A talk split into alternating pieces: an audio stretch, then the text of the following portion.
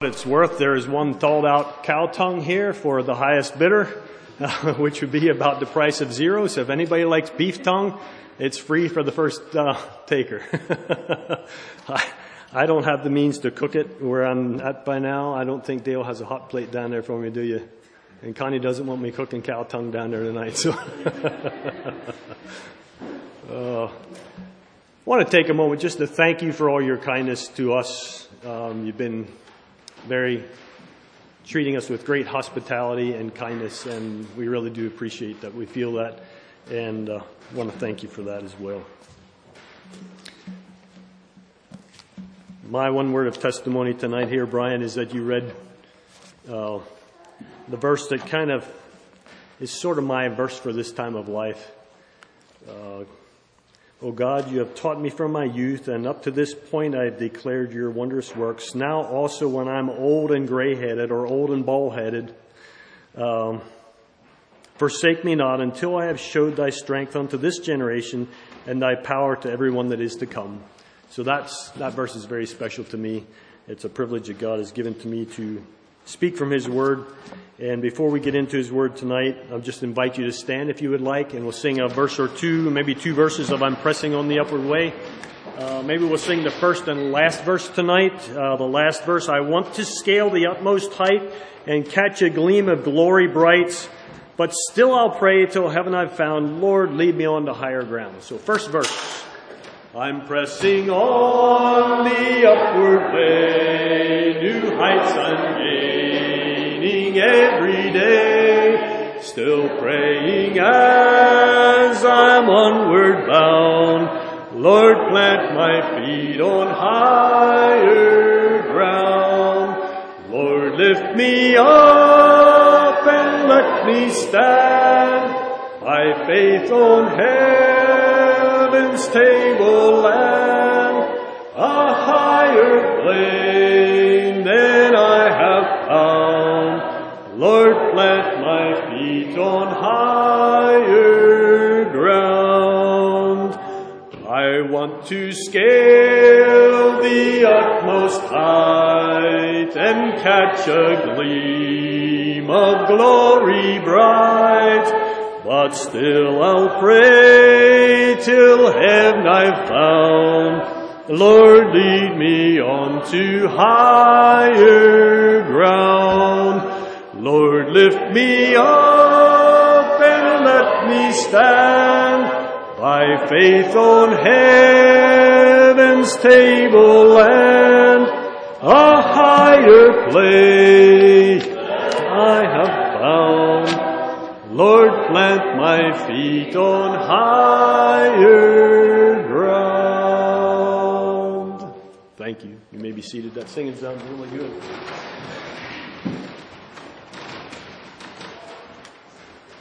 I like this nice big whiteboard, and I could hardly bear to have this thing sitting back here all week without being written on. So I'm going to take my liberties here tonight. The title of our message for this evening is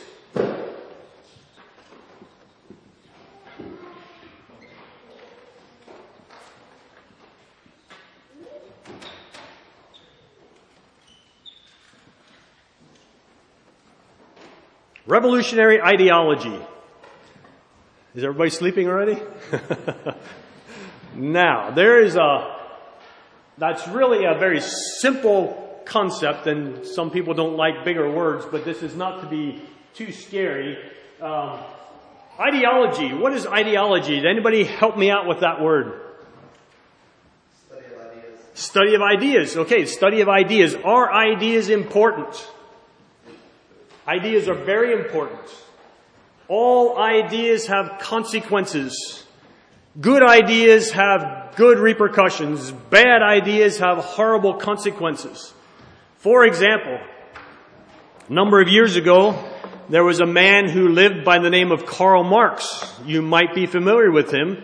He would be um, the guy that came up with the idea of Marxism. His ideas are called Marxism. And because of his bad ideas that he promoted, there are millions of people in this world that have suffered terribly. Bad ideas have bad consequences. And he was a man that did not have good ideas for his own life, let alone anybody else's life. And he lived somewhat like, uh, well, he had a very broken life, and we don't have to take it further than that. Uh, when we talk about revolutionary ideology, I think that's what Karl Marx would have liked to say that he had. He wanted to have ideas that would change the world.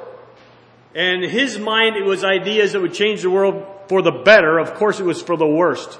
But not all revolutionary ideas need to be on that grand of a scale. And not all revolutions are bad because ideas can have good results as well as terrible consequences. And in our scripture tonight, there's going to be some revolutionary ideas presented, ideas that will change your life if you take them to heart. If you decide to pattern your life after the ideas of the world, your life is going to look one way. If you decide to pattern your life after God's ideas, your life is going to look totally different. And so ideas are very important and John talks to us in 1 John 3 about things that we know. Matter of fact, in this chapter, he gives us five things that we know. And these are impressive ideas. But I want to think first of all about how you know what you know. Now, we send our children to school in order to learn because we start out with a very minute knowledge base. We don't know a lot. How to eat and how to cry and how to mess our diapers and that is almost the extent of what we have when we get started. But we need to learn a lot because there's a large body of knowledge to be learned. And so the one way that we learn, well, let me do this. I'm going to give you two Greek words, not that you care about them at all, but the one Greek word is ginosko, and that has to do with learning on the level of the mind. I know something because I can perceive it with my mind. And this is part of what your education is about when you go to school. Because I learn facts. And facts are important to know. Whether you believe it or not. Your math facts. If you don't master your math facts, it's going to give you trouble throughout life. If you don't learn how to read properly, you're going to struggle with reading the rest of your life. And so these things that we learn by our mental training are very important. But there's also another way that you can learn. That is without even going to school.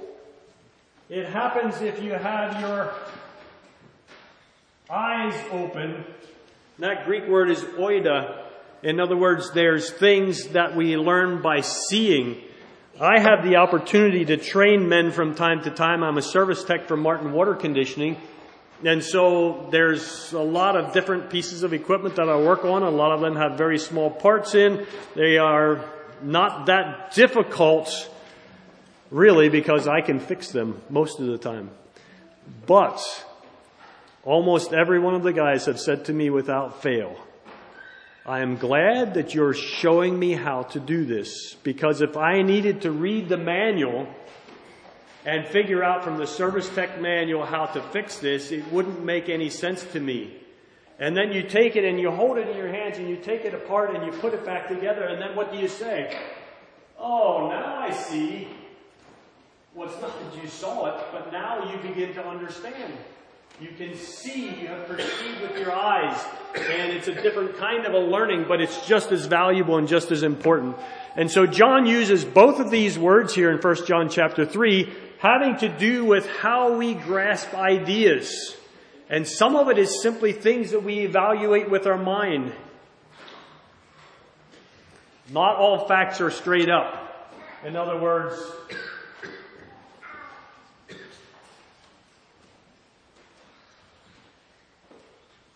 oh yeah, we never like when they mix language and math together because it gets confusing well, what's this going to be? Well, you know, this is how it is. You plug in the information that you do know, and then you can actually figure out the things that you don't know. And this is some of what happens with with the Bible too. Algebra really doesn't have anything to do with the Bible, but algebra teaches us how to think and take what we know to understand the things that we don't know.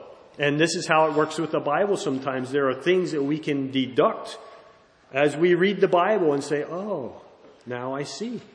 And so let's follow along as we look here in uh, 1 John chapter 3. And I just want to say this. Um, believing, when I say that I believe, that demands participation with what I know. In other words, the things up here have to have a connection with real life. Learning isn't just so we have information in our heads, but learning is so that it changes how I live. And this is how ideas can change the outcome of our life. And so we want to talk about five things that we know tonight.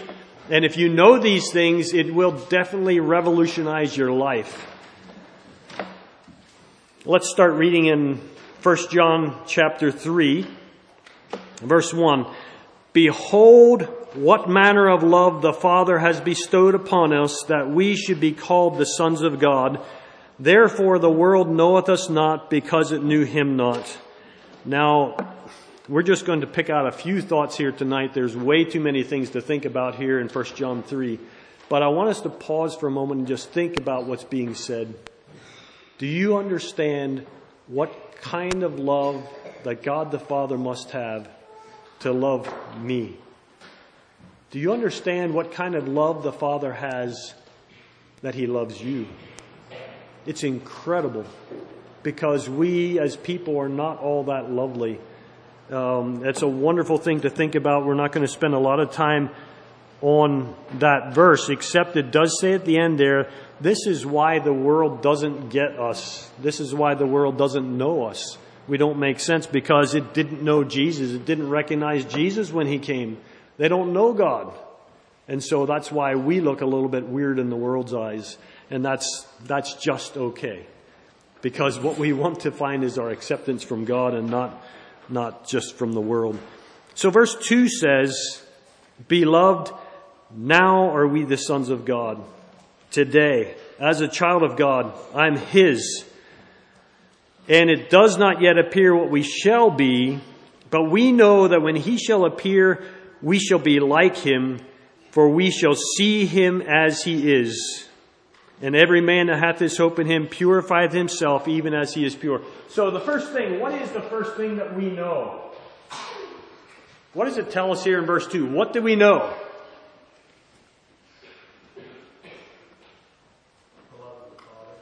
The love of the Father. Okay. And keep going down. We know that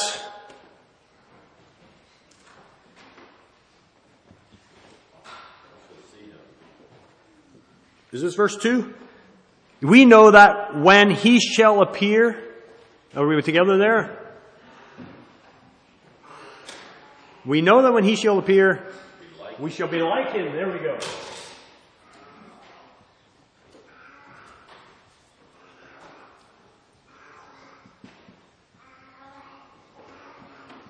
We know that when Jesus comes back, we're going to be like him. What does that mean to you? Does that mean a physical appearance? That I'm going to look like these pictures of Jesus? I don't think so. But what does that mean to you to be like Jesus? I would like for us to just think about this a little bit. So I'm going to give you some references. I would like you to take the references and read it so we don't all have to turn there. It uh, gives a chance for you to participate. So here's a few verses. Romans 8:29. Who will read Romans 8:29? Take it quickly. Thank you, Leon. Uh, let's go to 1 Corinthians 15.49. 1 Corinthians 15.49. Thank you, Matt. And Philippians 3, verses 20 and 21. Philippians 3, thank you, Dale. Let's just take those verses. We could look at a lot more, but here is a few verses that talk about a little bit about what this is like. So let's start with Romans 8:29.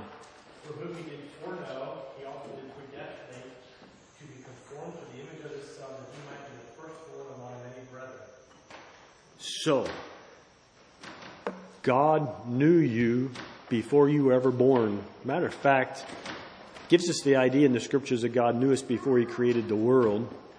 And his plan for us is that we would bear the image of the Lord Jesus. Now, there one way to bear an image is that of a coin. You know, there's a mint. Is it in, still in Philadelphia?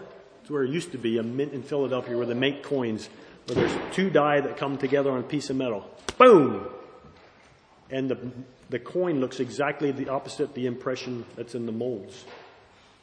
Forcing the image on. That's not exactly how God works.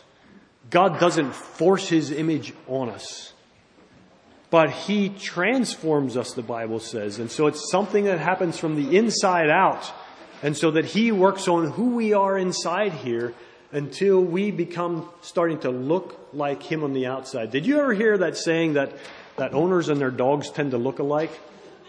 Did, did you ever take notice that? It's kind of funny. It's almost true. It's just really weird. But that's not weird when you think about the time you spend with Jesus. That you might not have the same facial features, but you might have that same peace that shines out from your heart and it shows in your face. I remember being years ago, it just came to my mind, I was in a Beeline Rentals on a Monday morning to pick up a piece of equipment for work. And I don't know what I did to this day, I don't know what I did, but the guy behind the counter said to me, You must be a Christian. I said, Why is that? He said, There's nobody else who could be this happy on a Monday morning. but this is what God does. He starts to change us from the inside out until the presence of His, we start to bear His, the likeness of His presence. Okay, what's our next verse here? 1 Corinthians 15 49. And as we have borne the image of the earthly, we also shall bear the image of the heavenly. How many of you look like your parents? You bear some resemblance to your parents? Yeah, a lot of us do. Have some kind of, it's like a family trait you kind of fit in. And just like you fit in your earthly family, you're going to fit into your heavenly family as well. There's something different about you. I believe you must be a Christian. Yeah, that's awesome. Uh, first, uh, Philippians 3, 20 and 21. For our conversation is in heaven, from whence also we look for the Savior, the Lord Jesus Christ, who shall change our foul body that it may be fashioned like unto his glorious body, according to the working whereby he is able even to subdue all things unto himself. Well, there's an interesting one because that's not necessarily talking about just how we are today, but something is going to happen when Jesus comes back. And I don't understand it, how all this is going to be. But you know what Jesus' body, his resurrected body was like? You know, he could, he could come into, appear in a room when the doors were locked, um, and just disappear just like that. Um, he could eat food like we do, and it didn't just fall on the floor. He wasn't a ghost. It was a real body. But we're going to have a body something like that. We're going to have a glorified body too. This body that we have now is meant to fit on this earth, but it's not meant to live in heaven. And so we're going to have a glorified body like Jesus when he comes. In any case, I don't understand.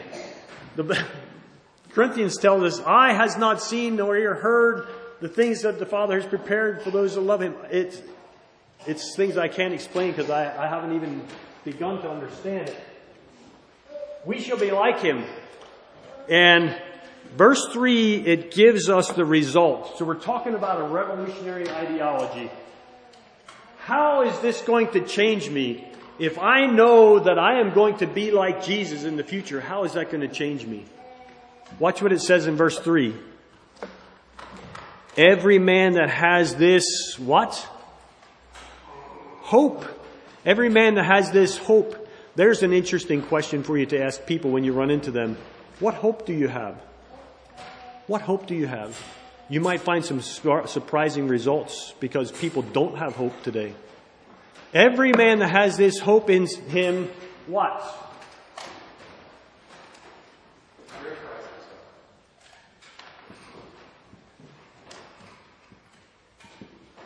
So the result is going to be of this idea, we know we're going to be like him. If you have that hope, if you have that anticipation, if you're looking forward to that, if that's part of your reason for living, it's going to clean up your life. I am living in the light of Christ's return. And I know when he comes back, he's taking me to be with him. And I know that I'm going to be like him. And so I'm going to live in expectation. And I'm going to live a holy life. This kind of an idea is going to change the way you live. When we live in the expectation of Christ's return and the hope that he has, we have of going to be with him, it's a purifier of our lives. Let's uh, take another one. Let's read down a little further here. Verse 4 says, Whosoever committeth sin transgresses also the law, for sin is the transgression of the law. And you know that he was manifested to take away our sins, and in him is no sin. Whosoever abideth in him sinneth not. Whosoever sinneth hath not seen him, neither known him. Little children, let no man deceive you. He that doeth righteousness is righteous, even as he is righteous. He that committeth sin is of the devil, for the devil sinneth from the beginning. For this purpose the Son of God was manifested, that he might destroy the works of the devil. Whoever is born of God does not commit sin, for his sin remaineth in him, and he cannot sin because he is born of God. In this the children of God are manifest, and the children of the devil. Whosoever doth, doeth not righteousness is not of God, neither he that loveth not his brother. That can be some really complicated things to think about. But what, the, what is the thing that's mentioned here that we know? Did you catch it as we're reading down through here? What is it that we know? Should I give you the verse? Let's look in verse 5. We know that. All right, so we're going to have to try to shorten this up a little bit because I'm not going to write all that out. Let's just say, we know he was manifested to take away our sins. So, I see I'm filling this board up pretty fast, as big as it is. Um, this is not a new concept. We've talked about this in previous evenings, but it's an important thing to think about. Um, and let me just mention this real quick. I'm going to back up a little bit. How do you know this? Do you know this that because you can see it, or do you know it because of something in your mind that you've figured out from what you know? Do you know this, that we will be like him because you have seen it happen already? Or because of what you've learned?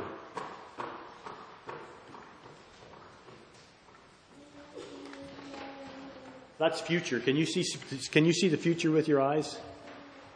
No. And so we know this because we understand with our mind the things that we have been told, the promises we have been given. What about this? How do you know that Jesus was to take, manifested that he came to take away our sins? Is it because you've been told this or because you've actually seen what happened in history? How do you know that? You know it both. Yeah, it's both. Actually, the word is used because we've seen it. And so this is pointing to the fact that we could observe the life of Jesus. Now, you and I were not there, but we were told by eyewitnesses what happened, how he lived a holy life that was very different from anyone else's. And when he died, he died unjustly. But he rose again. And he has said he has come to take away our sins. We know this because we can see it in the pages of history and we can see it through the eyes of other people. And so, um, we recognize that nobody who is living in sin habitually is in right relationship with God. That's simple deduction. You know that. What is the result here? Um, the word sin, the word sin actually means to miss the, miss the target, miss the mark. And I know some of you guys are hunters here tonight.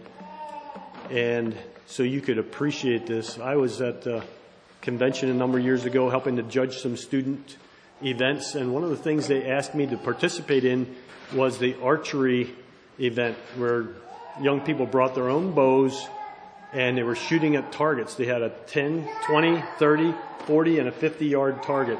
Well, most people did pretty well with the, with the uh, 10 yard target. 20, 30 wasn't too bad. For some reason, almost nobody could hit a 40 yard target. Um, 50 yard, there was a few people that could hit it. But we had a guy that came out, you know, a lot of guys were coming out with their nice compound bows. There, there was um, no crossbows allowed.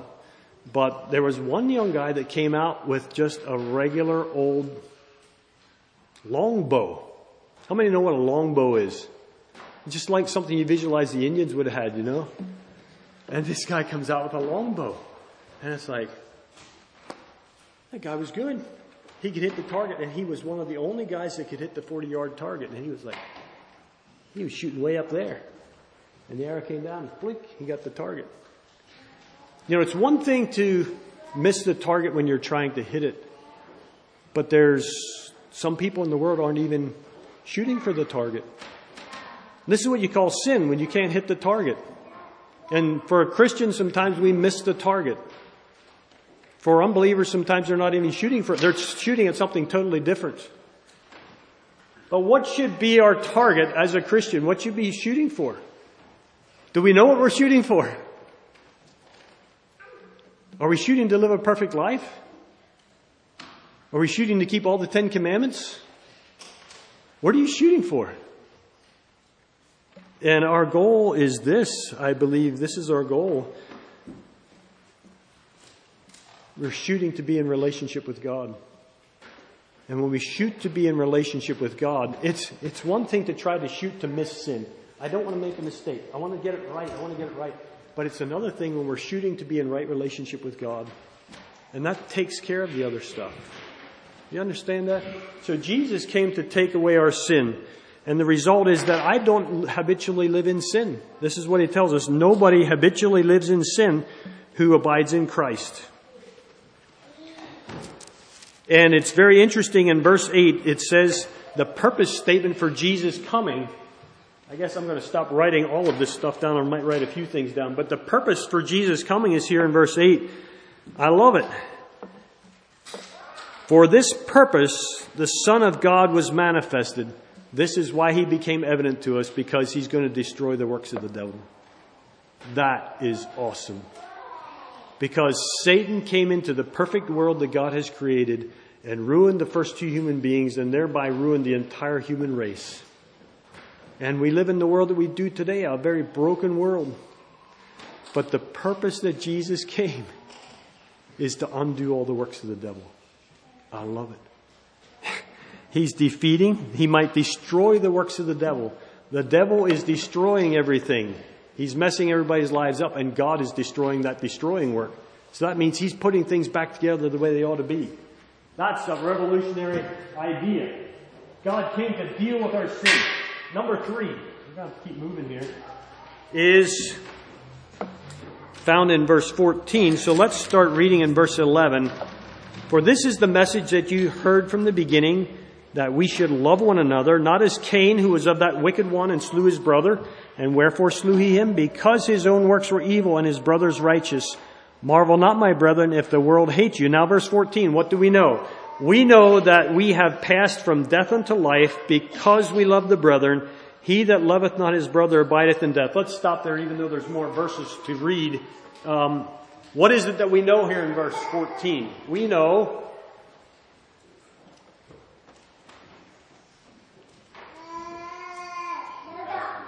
we have passed from death to life. Yeah.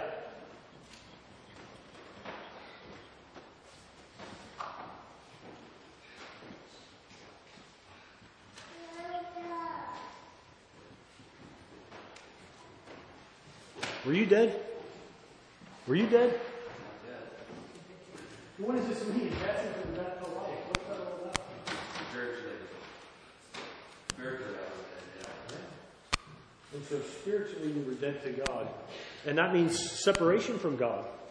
And separation from all the good that He had for me, all of His best intents. I was separated from God. But I have moved from death to life. And that doesn't mean that I'm just breathing, that I'm moving, but it means that I'm experiencing all the best that God has for me. I'm experiencing life as God intended for me to experience it. How do we know that? What is the result of, of experiencing that moving from death to life? Did you catch it? Is it here in this verse? Yes, it's right in there. We know that we have passed from death to life because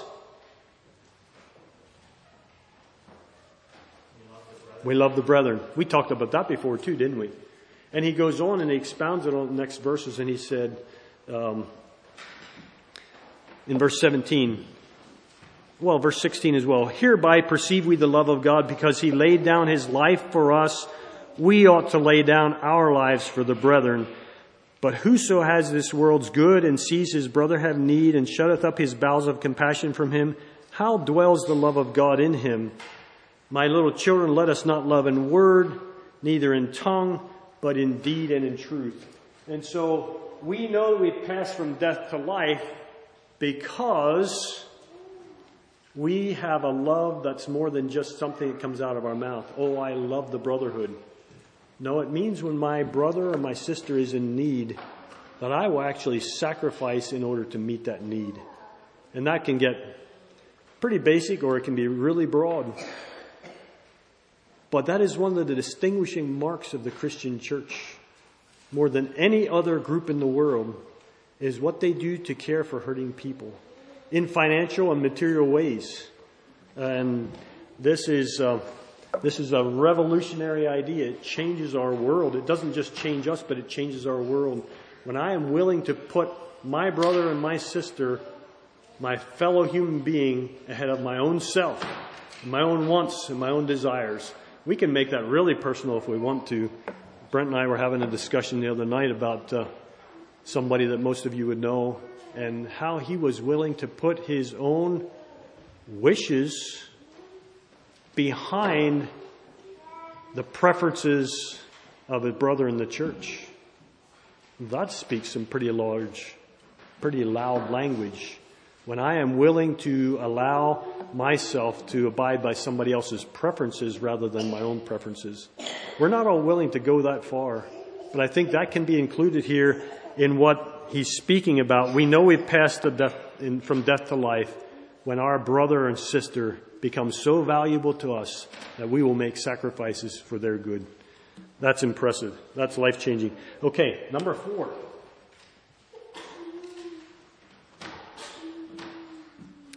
In verse 19, and hereby know that we are of the truth and shall assure our hearts before him. What do we know?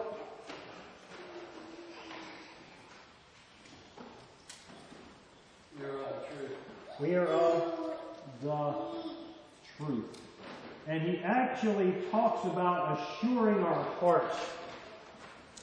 Do you ever have trouble with, I'm not talking about the heart that pumps your blood, but of assurance in your own being?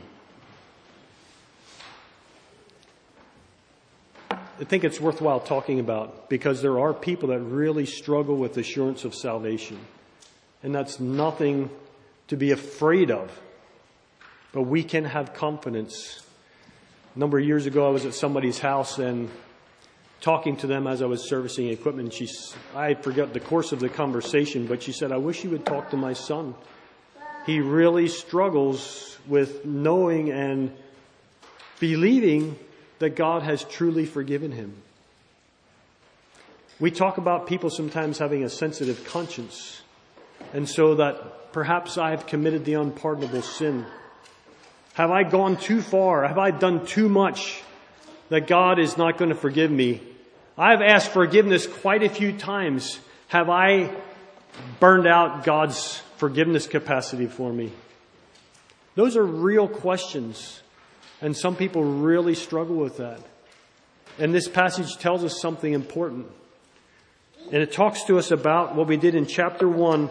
Beloved, if our heart, um, verse 20, if our heart condemn us, God is greater than our heart, and He knows all things. So if we have trouble with our conscience, we've confessed our sins, we know He's faithful and just to forgive us our sins, and He will cleanse us from all unrighteousness. God is greater than our heart. He realized sometimes there's an internal struggle. Beloved, if our heart condemn us not, then we have confidence toward God. And so we need to trust in the promises of God. It's a reassuring thing to come to God and trust in His promises. We know that we're of the truth. when we're listening to what he has to say to us um, about his own promises. And then it says in verse 22 the result of this, the life changing thing of having a heart that's settled and full assurance is that we can come to God. And he says here in verse 22 we have whatever we ask, we receive of him because we keep his commandments and do those things that are pleasing in his sight. Are you a beggar? Would you like to be considered a beggar? Do you feel like you're begging God for things? I really shouldn't be asking God for this thing. You know, I need to stand up. I'm an adult. I can take care of my own needs. I don't need to be a beggar. Is that a good attitude? Do you think God visualizes you as a beggar? Do you know what? Do you remember what Jesus said? Ask and you receive. Seek and you'll find. Knock and the door shall be open unto you. For everyone that asks receives. And another place he says, You don't have. I believe that's in James. You don't have because you don't ask. And this is what happens when we have an assured heart that our heart is resting on the truth of God's promises, that we can come to Him with an open face and an open heart and we can ask Him for what we need. And He's happy to provide. That is a life changer. That is revolutionary when we realize that our Father in heaven is just waiting for us to ask and He has abundant resources that are never going to be exhausted. Why don't you ask? Just ask me, I would be happy to provide. You ever have somebody say to you, Well, I was just waiting for you to ask? That's how God feels. Okay, time for the last one here. Verse 24. And this one is not complete in this chapter, but we're going to quit here. But it gives us one more thing here in verse 24. And he that keepeth his commandments dwelleth in him, and he in him. In other words, the person that keeps God's commandments dwells in God or in Christ, and Christ dwells in that person.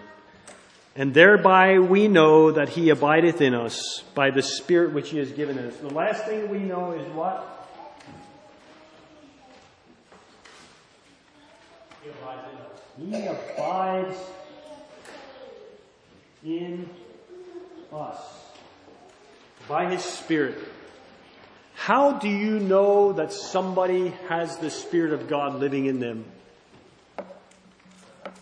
How do you know that somebody has the Spirit of God living in them? Is it by the gifts of the Spirit? Oh, that person is a wonderful preacher. He's full of the Spirit of God. Oh, that person is such a giver. He's full of the Spirit of God. Oh, that person is a wonderful servant. Is that how you know that the Spirit of God is in somebody? I think sometimes we get confused and we think that evidence of gifts are evidence of the Spirit of God in somebody. And that may be so. But I want to just tell you something, and it's not spelled out here in these verses. But the evidence of the Spirit of God, more than spiritual gifts, is the fruit of the Spirit. Does that make sense to you? More than the gifts of the Spirit, the fruit of the Spirit is evidence of the presence of God in somebody. When I am loving, when I am kind, when I am peaceful, when I have the joy of the Lord, when I'm long suffering, when I'm patient, and all those things, that is the evidence of God in my life. And that is a life changer. That is a life changing ideology. When I give myself to God and for His Spirit to dwell within me, it is going to make me a totally different person from the inside out. So there you go. Some revolutionary, revolutionary ideas for you to change your life. We know we shall be like Him. We know He was manifested to take away our sins. We know we have changed from a death, life of, yeah, from death to life. We know that we believe the truth. Our hearts are settled in God's truth. And we know that He abides in us. That's not the stuff that invitations are made of, is it? But I think it's important things for a growing church. We need to have more ideas in our head than just what you hear from newscasts or, or uh, popular ideas that you hear voiced around the community or other avenues. We need to have God's ideas. And when we have God's ideas and His principles that we operate our life by, it's going to change who we are. And we'll be able to enjoy the best that God has for us. And so I'm not giving an invitation tonight but I'm just encouraging you. What you think about does matter. So we've talked about a number of things here, and so this, this kind of revolves around our thought life tonight, but what we think about does matter. We need God's ideas to direct us. And so may God bless you as you focus on the things that you know. Focus on the things that are truth. Allow them to change your life. Allow them to be a part of what you participate in life. Claim God's promises. His word is faithful. Let's take a moment to pray together. Heavenly Father, I want to thank you that you have given us things that we can know, both in our minds and by what we can see as real live evidence. Thank you that you demonstrate your presence in us by your Spirit in visible ways that we can all see that you are working people's lives. I ask that you would bless this group of believers as they continue to give themselves to you and to build their lives upon the principles from your word. I ask that you would fill their lives with joy and meaning and blessing and purpose, that we might live in ways that are effective in bringing others to you, and that you bring honor and glory to yourself. We pray in Jesus' name. Amen. Thank you for your attention tonight.